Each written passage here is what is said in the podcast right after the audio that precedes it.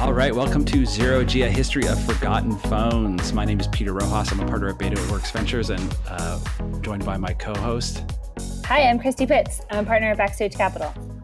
And this is a show where we reminisce about, I want to call it the golden age of smartphones, but it's really this sort of phones from before the iPhone came out that a lot of us have forgotten about. Back when smartphones were allowed to be a little weird. And so we're gonna reminisce. But we have a very special guest with us today, a very good friend of mine, Jason Gordon, who's a vice president at Gogoro, which is not a phone company. It's actually in the scooter mobility space, but is sort of the Zelig or Forrest Gump of the smartphone era. Jason, do you want to introduce yourself and just sort of, you're the guy that has been like kind of part of so many of the important developments in the early days of mobile phones. Yeah, I feel really old now that you're talking. Like when you talk about the golden age of phones, it's true, I guess. You know, I've been around the block from just a PDA kind of, you know, Pocket PC type fan and user in the 90s on through the Treo phone to the Windows phone to the Android phone. And was a part of all those launches, actually. I'd say, actually, you know, the only ones I've been a part of have been the Apple launches. I love like one. Went through all those models because that's basically like bringing you up to speed if you're just listening to this episode for the first time. Those are all the phones we were already discussing. Yeah, we've been digging through the past. So you started off at Handspring. Yeah, back in a long time ago. I moved to Hong Kong in 2000. With a marketing consulting firm, and the first client that I signed was Handspring, actually. And so I ended up launching, and they didn't have an office there. It was just basically me. I ended up launching the Visors, what do we call it? The Visor phone, and actually launched the Treo in Hong Kong. I think it was the first market launch. Was it the Treo? Was it the Treo 90? Was that the one that was the? I'm trying to remember what was the one before the 600. We launched two. The 180? We launched one with a keyboard and one with a stylus. Yeah.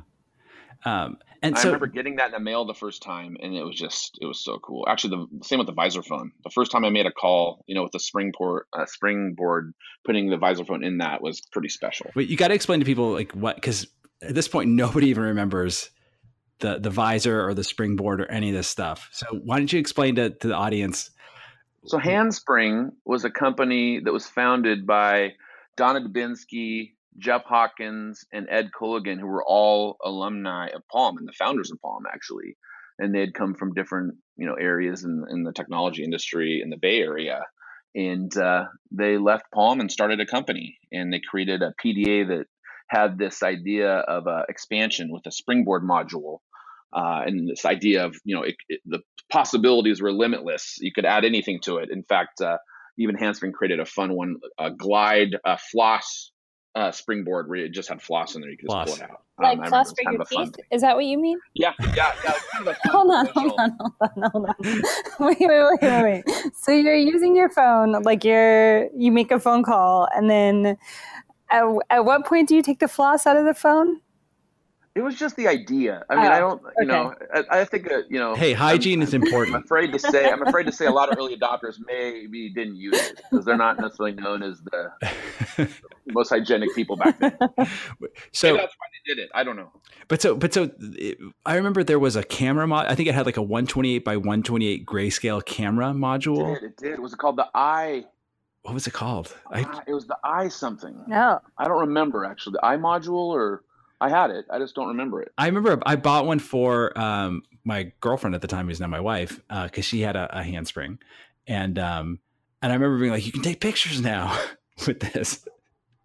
Yeah, and if you, you know, the interesting thing about Handspring and Palm, and I don't know if you want to continue like in the kind of genealogy of this, but actually, it kind of came crashing down when it was beating Palm really bad, and Palm basically flooded the market and lowered the price and basically killed the Palm OS, device platform in the process. It was, I don't know if you remember, it was a huge issue. And at the time, you know, Palm was licensing the OS to Handspring, but also creating competitive products to Handspring, which is always a bad, bad scenario. And there's also Sony, which had the Clear line, which those were pretty good. Those were, I thought at the time, the best mobile devices you could probably find in terms of design. Yeah, I agree. I mean, I think Sony was always, is still, you know, in certain areas, like amazing innovators. Like you look at like what they've done with the camera lines now. I mean, they're like, they've come to a market and, you know, taken leadership of it. Yeah. So they did that back in the day. All right. So you're at Handspring. You were there before they were acquired by Palm, right? I think a couple, I don't know, remember what year that was. 2003, I think. Yeah, I left Hong Kong in 2002 when Microsoft recruited me to be a product manager for Windows Mobile, which was called Pocket PC back in the day. And that I joined Microsoft a few days before we launched the XDA with O2. Oh, wow. So back to, it was like I joined like June 1st or 2nd of 2002, and I think we did it like June 3rd or something. And so could you just give us a sense of where Microsoft was with Windows Mobile at the time? I think like Microsoft probably doesn't get enough credit from the early days as an innovator in mobile. If you look back at, you know, the original smartphone that Bill Gates demoed back in the late 90s in Geneva, I think it was called IT. I forgot the name of the show, but he actually demoed the first kind of non-touchscreen smartphone. It was this idea of a one-handed smartphone. Yeah, it was way ahead of its time, really. And then you add kind of the leadership in touchscreen at the time. And so it was pretty far ahead. I mean, I think, you know, we could spend the whole podcast talking about what Microsoft did right and what Microsoft did wrong. But Microsoft committed a ton of money to R&D, to market development, to working with carriers. And I think they made some pretty strategic errors along the way. I remember being, you know, from that time to a few years later, you know, we would have this meeting of, you know, 20 plus people, where we're talking about apps and you know how important were apps to the ecosystem, and there was definitely mixed opinions. Like, and there were arguments. I mean, I remember, and a guy named Eric Idis ran that meeting, and he was always very outspoken that we needed to, you know, mature the market for apps, and there was a whole team that was focused on that, but it just wasn't a major at the time focus for Microsoft. Well, it was also, I mean, it was harder to install apps at the time. This is something we talked about on an earlier podcast. It wasn't quite, discovery and installation was a much more complex process. I mean, on all platforms, not just Windows Mobile. That's true. True. But yes, you're right. But that partially was because it wasn't facilitated. Yeah. Like Apple really was the first to come in and really say, we're going to commit to this with the fund they launched on the day they, you know, announced the platform. And that's, you know, I think it's less about being able to find apps and more about, you know, the companies that had the platforms providing them. Well, yeah, there's so much that that I'd love to hear about. And you and I have known each other a long time. We first met 15 years ago. I know, that makes me feel really old. Like, you know, you were talking about Jill, like, you know, being your girlfriend back then. I was like, yeah, I remember when she was your girlfriend. Yep. I met her at Euro Disney, actually. Yeah. Well, I love this. That so Christy, so you want to talk about Mobius a little bit? Because it's something that was really unique, I thought, and very forward thinking about what Microsoft did and the way it was thinking about mobile and the community that was growing around it. Yeah. Sure. Are we cool to be jumping around? Is that fine with you guys? Yeah, I think so. Yeah. So, you know, I think Mobius was, I was just talking to someone the other day, Mobius was still way ahead of its time. And I don't even think there's any company that does it well now. But the idea started with Derek Brown and Beth Goza at Microsoft before I had gotten there. It was just like 6 months before I got in there. And the idea was that Microsoft was getting into this space, but didn't have a ton of relationships with, you know, bloggers and, you know, the editorial community, you know, at large. And so they said, who we really need to go after is all these Palm people, all these Palm, you know, fans. And so they actually facilitated an event in Seattle where they invited all these Palm, you know, passionate Palm users and Palm kind of followers and influencers. And this, I mean, and we forget, but there was, I mean, there was Palm Info Center. There was, I mean, every there were all these sites with Palm in the name. Yeah, Treo Central, I think was one. Treo Central. Yeah. The Treo Central was, I think, a little late. Well, after this, it might have been. But there was, I think, there was Palm Info Center. There was, God, I'm trying to remember all the names of them now. I know.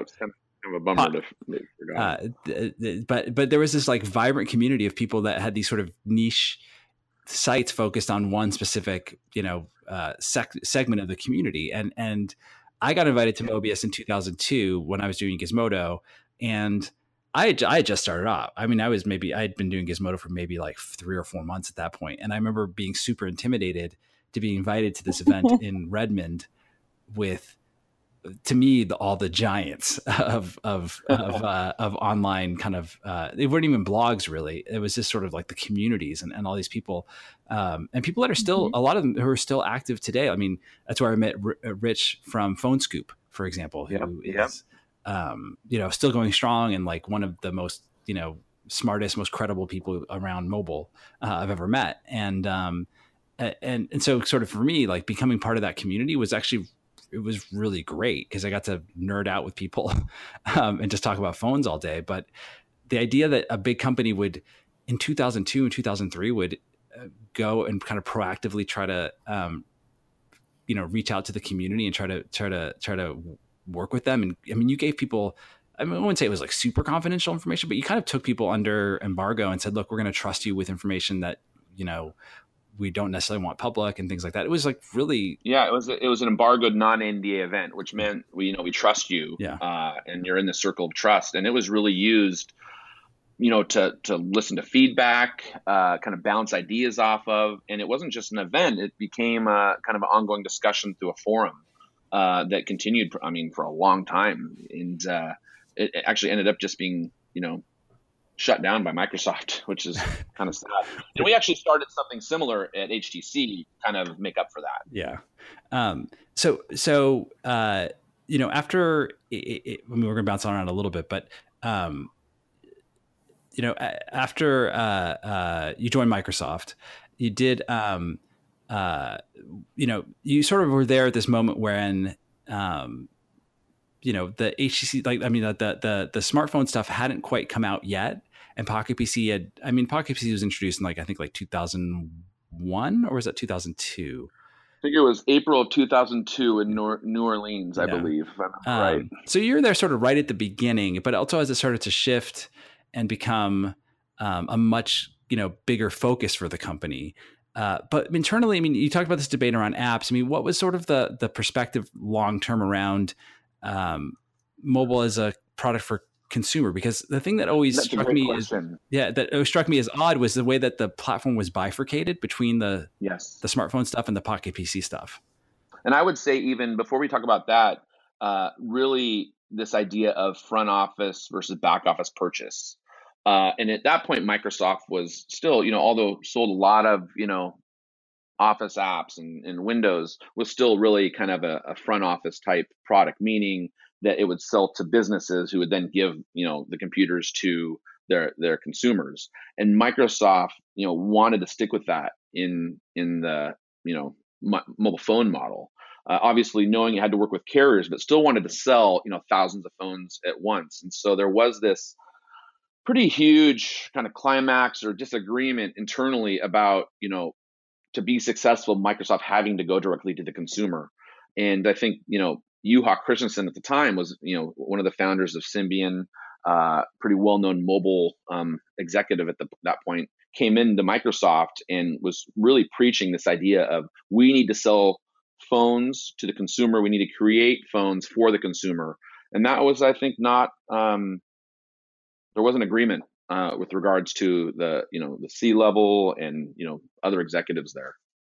And there's sort of this maybe cliche that the target is always BlackBerry.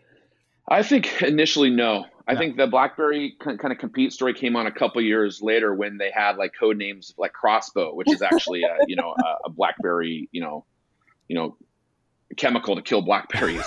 There was a code name called Crossbow, and that was a couple years later when it just became, you know, when RIM and BlackBerry was exploding, you know, in the market. That's when it was it wasn't a specific device. It was a platform update. It was a new version of software.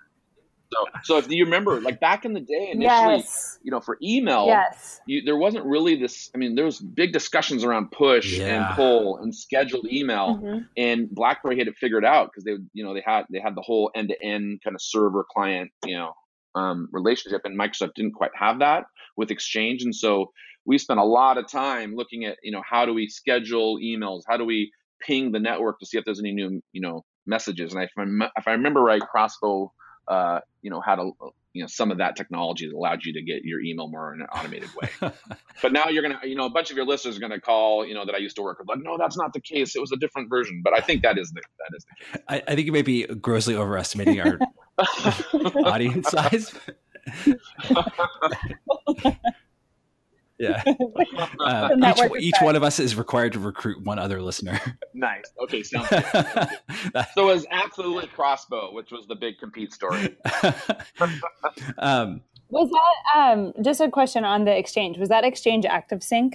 That yes, technology? Yes, exactly. And it was. I mean, ActiveSync existed before that, but it was the innovation within ActiveSync kind of progressing to enable more. You know, push-pull type email. Yeah. Which, you know, the irony is even a lot of the technology now isn't full automated. As you get a new email, it comes in. I mean, even, you know, iPhone's not a real time exactly when it comes in. It actually still does kind of a scheduled ping. They just have done a really good job of kind of covering up that, you know, what it looks like is, you know, waiting, et cetera. Yeah. I mean, I think if you have especially multiple email apps on your phone and you're also sitting in front of your computer, you can really start to see the kind of cadence of each application in terms of when it's really pulling something down. Okay. So you left, you left Microsoft to go to Motorola. Yeah. So I left Microsoft I think I resigned in June of 2005. And then I started at Microsoft in July of 2000 or the same year. 2 weeks later. Yes. Motorola, yeah. And you worked, yeah. And I remember you worked a lot on the Q. I love the Q. I sold so many Qs, Jason. Nice.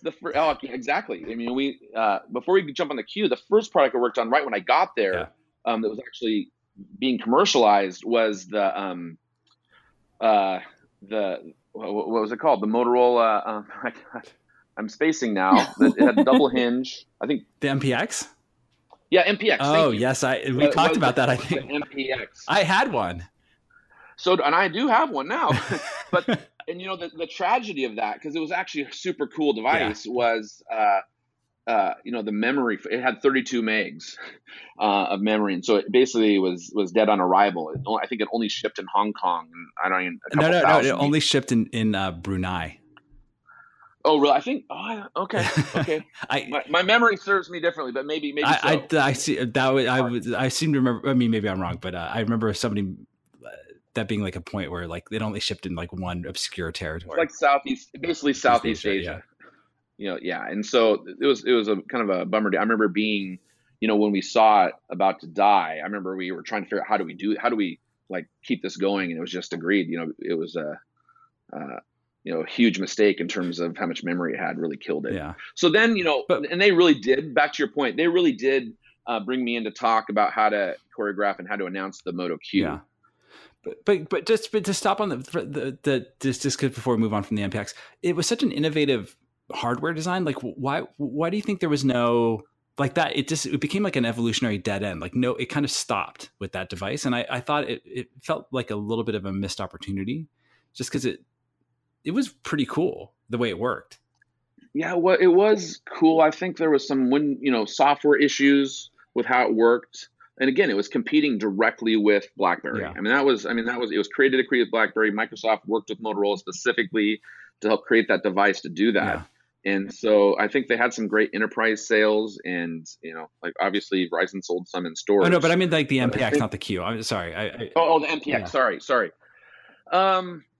I think it was a huge opportunity lost. I mean, I think, you know, everyone at Microsoft was very excited about it. I think there's probably several people at Microsoft, or at least alums, that still have the device, like I mentioned to you. And I think if it had the right, you know, memory, mostly I think it came down to memory, yeah, to be honest with you, because it wouldn't run apps because it didn't have enough memory to run apps. I remember that. I made the mistake of taking it with me as my phone for a trip to Europe. Because I needed it, I was like, I need an unlocked phone, and so I brought this phone with me, and it crashed all the time. Yeah, because of the memory issue. I think the first time I ever saw that, and my memory, I was in an offsite at Microsoft actually when I first saw it and the RAZR phone at the same time. Yeah. The first time, that was my first time. I was in a meeting, and they Motorola brought it out and showed both those to us. And we were just like, wow, this MPX is amazing. And this RAZR is, you know, groundbreaking. And one of them was. Well, how long before the RAZR was officially announced did you see it? Probably 3 to 4 months. Yeah. I mean, I don't remember exactly, but it was definitely several months before it shipped. And it was amazing. And was there a sense at the time that, like, we have a hit on our hands? Or yeah. I mean, I didn't work at Motorola at the time. Yeah. I worked at Microsoft. When they showed it to me, I was like, absolutely, yeah, and this is groundbreaking. I mean, it was so far ahead of the game, and the design was just, it was beautiful. Yeah, but didn't run Windows. It did not run Windows. And so, okay, so to talk about the Q. So I remember, we talked about this in an episode a couple episodes ago, but this. I found out about it very early on from someone at Motorola before you joined, who told me about the RAZRberry. He couldn't contain his excitement. Yep. And he said, that was the code name. Yep. And then I published that, and then I got cease and desist from both Motorola and BlackBerry, which I was like, okay, I'm onto something here. You still have those? Those, you should frame those. I wish I had all that stuff. I've gotten a lot of cease and desist over the years. I bet. But the best was when, T-Mobile sent us a cease and desist for Engadget Mobile because they thought that the T at the end of Engadget in front of mobile would confuse people. Oh. And also the logo, I think, was in like a magenta-ish color. So yeah, we just ignored it. Wow. But anyway, okay. So Moto Q, this was, as you said, the answer to the BlackBerry brought some of that RAZR styling.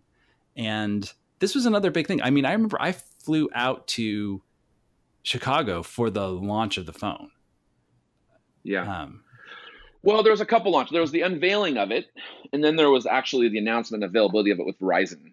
Because it was an exclusive, right, to Verizon. Yeah, absolutely. And it was announced. It's amazing how you remember some of these dates. It was announced May 22nd, 2006. I remember I was in DC when we were actually making the announcement with Verizon.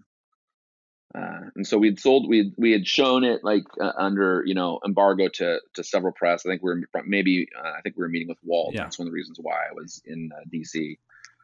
Well, and then we went to New York the next day. So I've got to thank you for launching the Motorola Q, because I think, I probably put down a significant down payment on my Honda Civic at the time.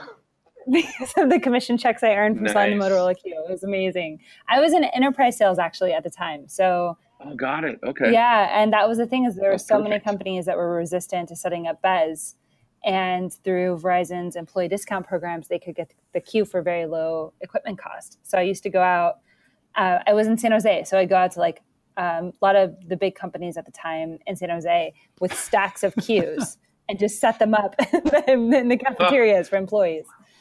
You know, it was quite popular, actually. I mean, a lot of people loved it, and because it was replacing that, you know, BlackBerry experience with more of a Windows experience. So it worked, you know, integrated a little bit, you know, easier into the Exchange environment, et cetera. So it was popular, and it had a place in history.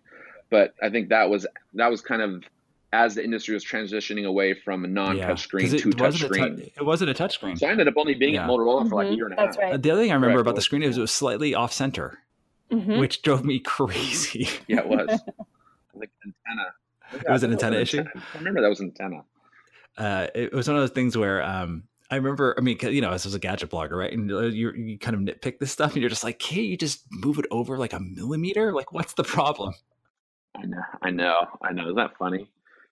Yeah, and you know, I mean, I think the common man doesn't really understand and I don't either, actually, the engineering and the RF, you know, engineers involved. I mean, if you look at the laboratories and you know, the places where they test this stuff and engineer it, it's pretty incredible. But I mean, they're trying to cram so much into, you know, a small package. And back then, I mean, it was the basics. Now, I mean, they can integrate so much more. Well, I say, like, we forget, but the phones didn't have Wi-Fi. I can't remember if the Q had a removable battery or not. I think it didn't. It did. Okay. It did. Yeah. Oh, because you could get the battery pack, the extended battery, right? You could get extended, and it had a really ugly kind of back to it. Yeah. Yeah. Now it's taken me all back. So had mini USB. Mm-hmm. It was mini USB. I remember.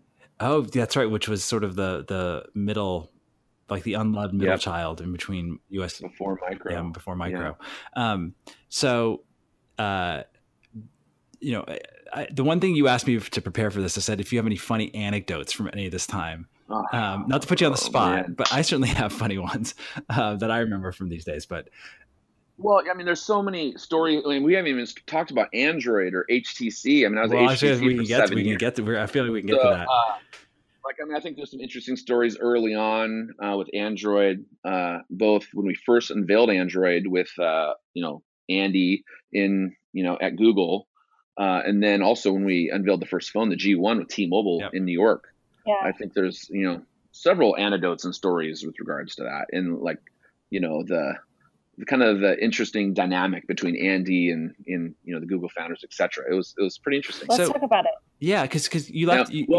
Larry and Sergey came into that G1 event on rollerblades. They were doing the same day they were doing a Google Maps event, like over at Grand Central Station, I guess, or something. And they literally rollerbladed from Grand Central Station to, we were by, I'm not sure what bridge we were. Do you remember, Pete, what bridge that event was at for the G1? You know, I was not at that event and I don't remember why. And I can't, and I remember, I mean, I had seen it. I mean, I remember getting a look at the phone before it was announced, but I don't remember being at the event, and I do not recall why. I might've had a conflict or something, but yeah, so they came blazing in on rollerblades. I've never seen like it. It was amazing. It was my first interaction with them at that point. And so I was like, wow, you know, this is, you know, pretty incredible. And at that point, you know, I mean, they were stars like they are now. And Andy was kind of, in some ways, even though he'd come from Danger, et cetera, was kind of the new guy. And so there's definitely this interesting dynamic. And they definitely had, you know, interesting perspectives on HTC. I remember one comment, like, who is this company HTC? Like one of them saying, because HTC really was kind of an unknown at that point. I mean, we had done a bunch of products for Microsoft, both phones and, you know, like iPAQs before that. But HTC hadn't really been a consumer facing brand. No, at the time. Not at all. And I think people forget that how much HTC actually did manufacture. I mean, you did, I want to say you did the Treos. They did a little bit of the Treo. It wasn't the whole thing from the beginning. I think the first thing it did, like, the XDA, MDA, the iPAQs. Yep. I think probably the iPAQs, I remember the first product that they did that blew it out was iPAQs. I remember Peter Chow, the CEO for a long time at HTC, you know, said when they first started shipping the iPAQ, he got the first order from Compaq, and I think it was like 300,000, and he yelled at the accounting person, like, how could you make a mistake? They're ordering 3,000 and you're telling me 300,000. They're like, no, they're ordering 300,000. These things are selling. And it took them like 6+ months to catch up because it was just such a phenomenal success. Yeah. So what was that? You were in the middle of the transition from HTC becoming a consumer facing brand, and you had a very senior role at the company. You know, running essentially. I think when I left, I think it was, you know, HTC was such a great company for me to join. Someone that, you know, grew up, you know, even, you know, as a teenager, was passionate about mobile and computing, and to do that, you know, work with, you know, Handspring, and then, you know, go to Microsoft and a little time at Motorola, and then to be able to get to HTC, which really was kind of the leading innovator and really the only company taking big risks and trying new things. Was pretty awesome. And so it was fun to be part of the transition from being kind of a no-name brand called High Tech Computer to help you kind of create what the HTC brand was and meant to consumers, to carriers, etc. And it really, for several years meant the latest and greatest in terms of innovation, in terms of design. And so it's fun for me. And at the same time, Peter brought on, several other executives. I mean, I think Horace, who's my current boss now at Gogoro, was really kind of the major first hire of this kind of new group of people that were going to help take HTC into a new demographic, a new kind of mass market audience. And so, Horace came in with just amazing ideas from a design, hardware perspective, as well as software. And so that's when, I think HTC really started, picking up speed and doing some pretty amazing things initially on Windows with products like the Diamond, which was completely, kind of out of this world. Yeah. Which was amazing. Why didn't the Diamond ever launch on Verizon? Can you tell me that? Oh, I can't tell you that. No. You can't because you don't know or because you can't tell us?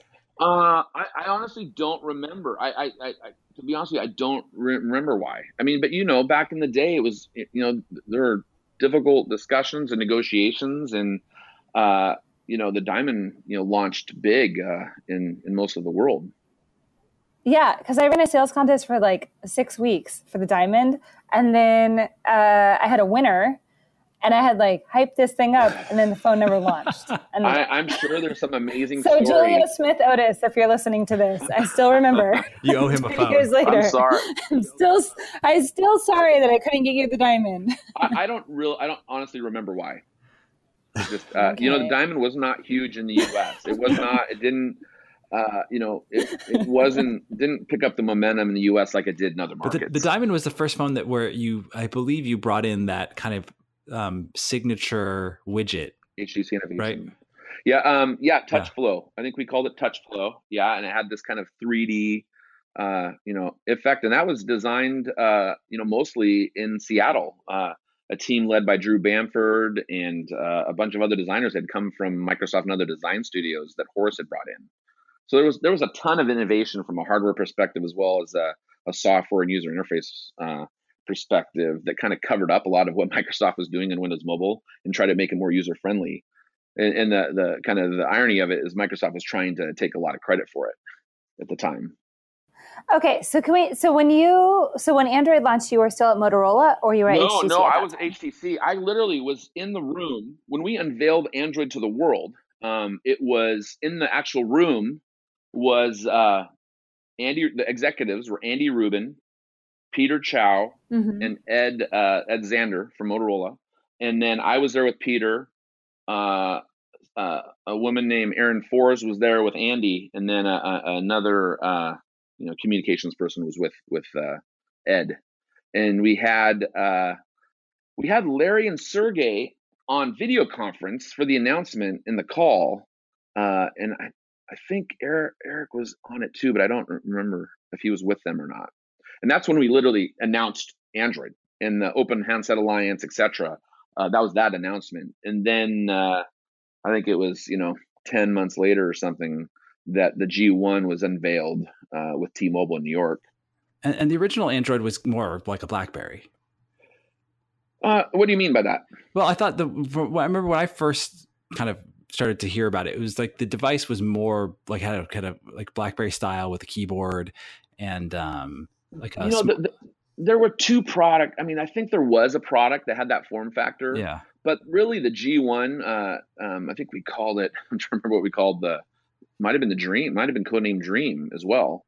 I think that was really the product we were taking big. Had a cool kind of sliding hinge. Had a completely mm-hmm. different form factor. It was a bit kind of fat. But had some cool elements to it, and I think Android was a different perspective than anything anyone had seen at that point. And what was it like navigating the relationship for having been so closely aligned with Microsoft and Windows Mobile, and then to diversify into Android? I think it's difficult. I mean, we created several Windows phones after we started working with Android. It wasn't like we just turned our back and moved down to Android. It was. At least for a few years, and it went parallel. And then actually, 5 years later, came out with some really innovative Windows phones the 8X and 8S were pretty amazing phones. In fact, it just popped up on my Facebook a couple of weeks ago of the like 6-year, 7-year anniversary of launching that with Steve Ballmer in New York. Wow. I mean, that's a whole story in its own right. But I remember going Mobius, and I think it was 2005 out in Seattle, and Horace showed us Photon, which was supposed to be the next version of Windows Mobile, which never really shipped. Yeah, it was the fall. It was like October of 2005. Yep. Because it was 4 months after I left Microsoft, and I was at Motorola, and actually we spoke at the same Mobius. Yeah, that's right. You were there. That's right. I remember. Yeah, we talked about the Q. Was it the Q? I don't remember. Maybe it wasn't the Q. It was. I think it was something after the Q. But but what do you think happened there? I mean, there was definitely a in some respects. I mean, Windows Phone was definitely ahead of its time in terms of being a phone OS, but it kind of felt like, and this sort of one of the things that happened with WebOS for Palm also is that they were just playing catch up to the iPhone, and it was too late. So many people, including myself and colleagues, alumni from Microsoft, have had this conversation is, what was the issue, behind it not becoming successful? And I think in some ways, anytime you have, entrenched industry participant and someone from outside comes in and disrupts like the iPhone did and Apple did, it makes it really hard for the incumbents or the companies trying to become the incumbent to continue to innovate at that level. I mean, I see that, today when I look at, sustainable energy and transportation where I work today is, we came in as a company and were able to disrupt because we had nothing to lose. Mm-hmm. And so I think Microsoft had a lot to lose because they looked at it as a pipeline for getting into enterprises and expanding their business in enterprises. And I think the landscape just changed. So, I mean, I think, back, if we go back to Microsoft, I mean, Microsoft had the heart, the will, invested in so many areas, but I think there was a lot of internal politics as well. I mean, I think back to, I don't know if you remember the Kin. Yes. We're saving that for a special episode. We have a special edition for the Kin. Oh, okay. Well, I think if you guys do a special episode, I mean, I think there's a few people that'd be awesome for you to have. Should I get Starkweather? Yeah. I think Starkweather. Yeah. Derek Snyder, Jeff McKeon, maybe Ford. I think there's a bunch of different people that could, speak into that. Cause I thought that was so cool. And I remember being in a meeting, it was, after Kin had launched. And I think to me, besides the form factor, which I thought was really cool, the coolest thing about the Kin was the Kin Studio. And it basically was the web, kind of the web interface to connect with everything you'd captured on your Kin or everything you used for your Kin. And just the experience that studio offered was incredible. And I don't think has been even, matched to this day. And I remember being in a meeting with Steve Ballmer. I was at HTC. And we were talking about the Kin, and I said, "Listen, I think this Kin Studio is breathtaking. I mean, it's an amazing piece of technology." It's like, "Oh yeah, it's great. We're going to integrate it into the platform," and we never saw it again. It was gone. I think it was that the phone, was killed pretty quickly. We should. I still have one. It was great. I thought I didn't like the small one, the Kin 1, but I thought the Kin 2 was I like the small one. I thought it was such a cool form factor, and I think you really, if they could have, again, actually on that product, again, I wasn't there, so everything I say about that product was a bit hearsay but there was some major carrier relationship issues because it took so long to get that product to market, and they missed, I think, for Verizon, was it Verizon, wasn't it? Yep. I think Verizon had major commitments to blow that out, and it took Microsoft too long to get it to market. And by the time it came to market, it was kind of too late, and they lost those commitments. And I think it's kind of regrettable for the whole industry because I think it was a great product that missed its time by months. I know the team was some of the smartest, most innovative people I know. And so I think they had something really strong. Let's talk about, so were you at HTC then when Android launched commercially on Verizon? That day we launched the Droid, which was a Motorola device, and then we also launched the HTC Aeros. Yes, I was there. At that point, and it was like this. Yeah, go ahead. I will say at that point, you know, I was spending less time on the Americas and more globally. So I was there. I remember it, but not like with some of the details that we had talked about, you know, previously. Okay. And then so I remember the launch of Android very clearly because I was at Verizon when AT&T had exclusivity on the iPhone, right? So Android was like heaven sent for us. So can you tell us a little bit about what you did from there? So you were at HTC, and then what happened? Well, if I could just add one thing, one of my favorite phones of all time was an HTC Verizon Android phone. It was called the HTC Incredible. Yes. And it was so awesome. And yes, I still to this day loved it and continue to love it. I have one. And then they had the second version of it, but it was such a cool design and a great phone because it was actually a little smaller than some of the other Android phones. So it was very pocketable.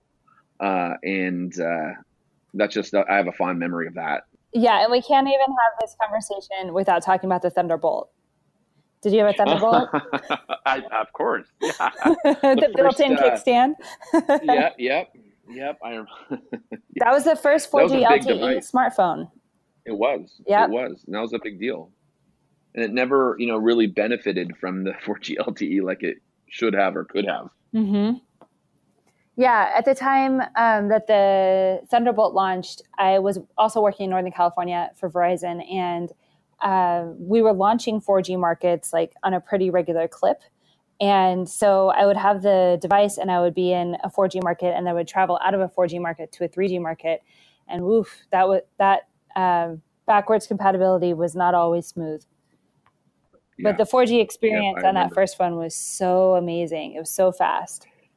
Yeah. And if you know, speaking of, before I kind of move on to having left HTC, but, you know, also, you know, being there for, you know, we unveiled the Hero there. And in 2010 or 11, you know, HTC was awarded the Handset of the Year and Handset Maker of the Year. And I think in Q3, actually, HTC had beat Apple in sales for the third quarter, which was really kind of the last kind of season, you know, of the heyday for HTC. So what did you do after you left HTC? So I left HTC in May of 2013, having just launched. I think we just launched the HTC One X, if I remember correctly. And I actually went to work at Gogoro, and that's where I currently work today. It was about 5 years ago, and Gogoro was founded by kind of two Microsoft and HTC alums, founded by Horace, who was the chief innovation officer at HTC, and really. One of the kind of two key players in HTC's history that really took it from being kind of, you know, an innovator, you know, kind of back the office brand to a consumer brand through, you know, hardware innovation, software innovation, and just the overall experience. And so I credit, you know, him with a ton at HTC, but he also worked in Microsoft research and on Xbox prior to that. And then the other founder was Matt Taylor, who was actually the first mobile phone hardware engineer at Microsoft back in the late 90s. Wow. So we actually, this is the third company we worked at. We worked at Microsoft together. We worked at HTC together. And now, you know, Gogoro has been the third. And Gogoro is, you know, not a mobile phone company per se. I think, you know, we kind of rode that business to commoditization on the phones, and we started this company around sustainable energy and transportation for cities. So Gogoro sets up battery networks for consumers to use in cities for their vehicles. The first vehicle being the Gogoro Smart Scooter, which is like a kind of like a Vespa design, but much more forward thinking, much more innovative, faster, but it uses, you know, electric. That's so cool. And so that's what I do today. So what are the biggest differences that you've seen going from mobile into, well, now it's kind of like you went from mobile into mobility. Yeah. I mean, I think, you know, phones are a business like PCs that are easily commoditized. And so I think today, if you look at the phone business, let's just use an example. Last night, I bought my 12-year-old a $100 LG Android phone. Mm-hmm. And it does, outside of being a little slower, not having great camera, it does everything for the most part that my iPhone or my daughter's iPhone or my wife's Android phone does. And so there's just not a lot of differentiation happening in the hardware and the basic software areas of phones. And I think that was something we all saw, and we were kind of ready to, try something new and look to see where kind of our innovative thinking could take us. And I think having traveled the world, seeing, the need for cleaner transportation and a different energy source in cities was really the impetus for starting Gogoro. And I think, the difference is there hasn't been a lot of innovation in this area for, the mass market in the world's, most densely populated cities. And so innovation becomes, a way for you to lead. And I think it makes it a little more difficult for other, companies to enter. With that said, like any huge opportunity, companies are entering the space we're at. And so it's just a matter of continuing to innovate. Yeah, there's a lot of competition now in the States, but it probably outside of the States too, with these scooter companies. But it's not like what your company does. It's a whole different value prop. Correct. So you're talking about like kind of last mile scooters, right, like the Bird or Lion. And yeah, that's not what we're talking about. We're talking about more motorcycles, and in the future, smaller cars. But really, we're focused more on the infrastructure of that. Is how do we time shift energy using batteries and battery systems and battery swapping stations? And so currently, today, in Taiwan, where we're commercial, we have 100,000 monthly subscribers to our network. And we're doing about almost 50,000 battery swaps per day. Yeah, meaning that's awesome. That someone pulls up their vehicle to one of our swapping stations, and in 6 seconds they can swap out for new batteries and then ride for another, 60 miles. Yeah, there's a company that my last role at Verizon was actually on the ventures team. That's how I got into venture. And there's a company we invested in called SwiftMile. That's here in the Bay Area. I don't know if they're outside the Bay Area now, but they do very similar solar-powered battery stations for electric bikes. It's also a last-mile solution. Sure. Yeah, I'm not familiar with them per se, but I think that's the future. Is how do you transition? How do you enable consumers to transition from gas to electric? Now, the challenges in the U.S. and the Western world are very different than the challenges in different parts of the world, in Asia and Africa, et cetera, where, the annual income is not as high. Right. I have been in this for a long time. Seriously. Yeah. Yeah. I mean, you've had a couple different careers in this space. And so it's been fun to kind of go through this with you today, but also just the last, 15 years. Yeah. And it's one reason why I love doing the show with Christy is one, she was at Verizon, but also having that retail experience, it's just so interesting to sort of see, have been on the front lines and seeing what people were actually walking in and wanting to buy. Yeah. Lots of Motorola Qs. And we didn't. And there's so much more to talk about that you'll have to have a second podcast at some point, just in terms of like the aha moments in your phone, career as you started getting smartphones, the things you did that just blew your mind and now are kind of second nature. Oh, I mean, I remember one really specifically when I got the Treo, and I remember it was a really cold morning and I could just start checking email from bed. Yeah. And I just remember thinking, I don't have to sit at my desk all day anymore. I can just do this while I'm walking around. And it's funny how that seemed liberating at the time. And now you're like, oh, now I always have to answer email. Yeah, exactly. But at the time it really felt like I'm unshackled. Yep. And I'm going to be, I will be able to do this anywhere. But I think for those of us who were involved in all this stuff, the one thing that always blows my mind is how I think we always sort of were like, we could sort of see where things needed to get to. And just in terms of... one of the things I remember is actually when I had a Newton back like in 90. And one of the coolest things the Newton could do, I thought, was if you had your contacts and their phone numbers, You could literally put the Newton up to the phone. It would pull style through the phone, the contact that you selected. And I remember thinking, this is groundbreaking. Like, this is so automated, so amazing. Wow. And so that was one really early example of kind of the mix of kind of mobile computing and telecom. But then I remember when we launched one of the first smartphones in London, it was called the Orange SPV, you could, there was an app where you could actually say where you were and what underground stop you wanted to go. And it would actually, it would tell you where to go. Route you. It was like this automated, yeah. It was like what Google Maps does now without a GPS. Yeah.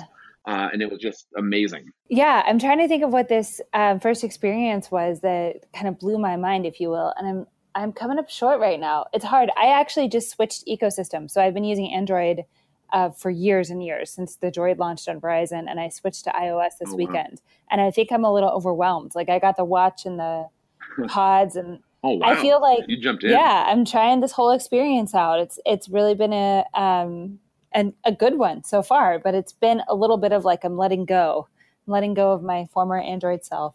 And I did that when I left HTC. I did that. I kind of switched over to iOS for the most part, and it's not perfect, but I've enjoyed it more for sure in the last few years. I don't have the watch yet. I'm slowly coming around on that, but we'll see.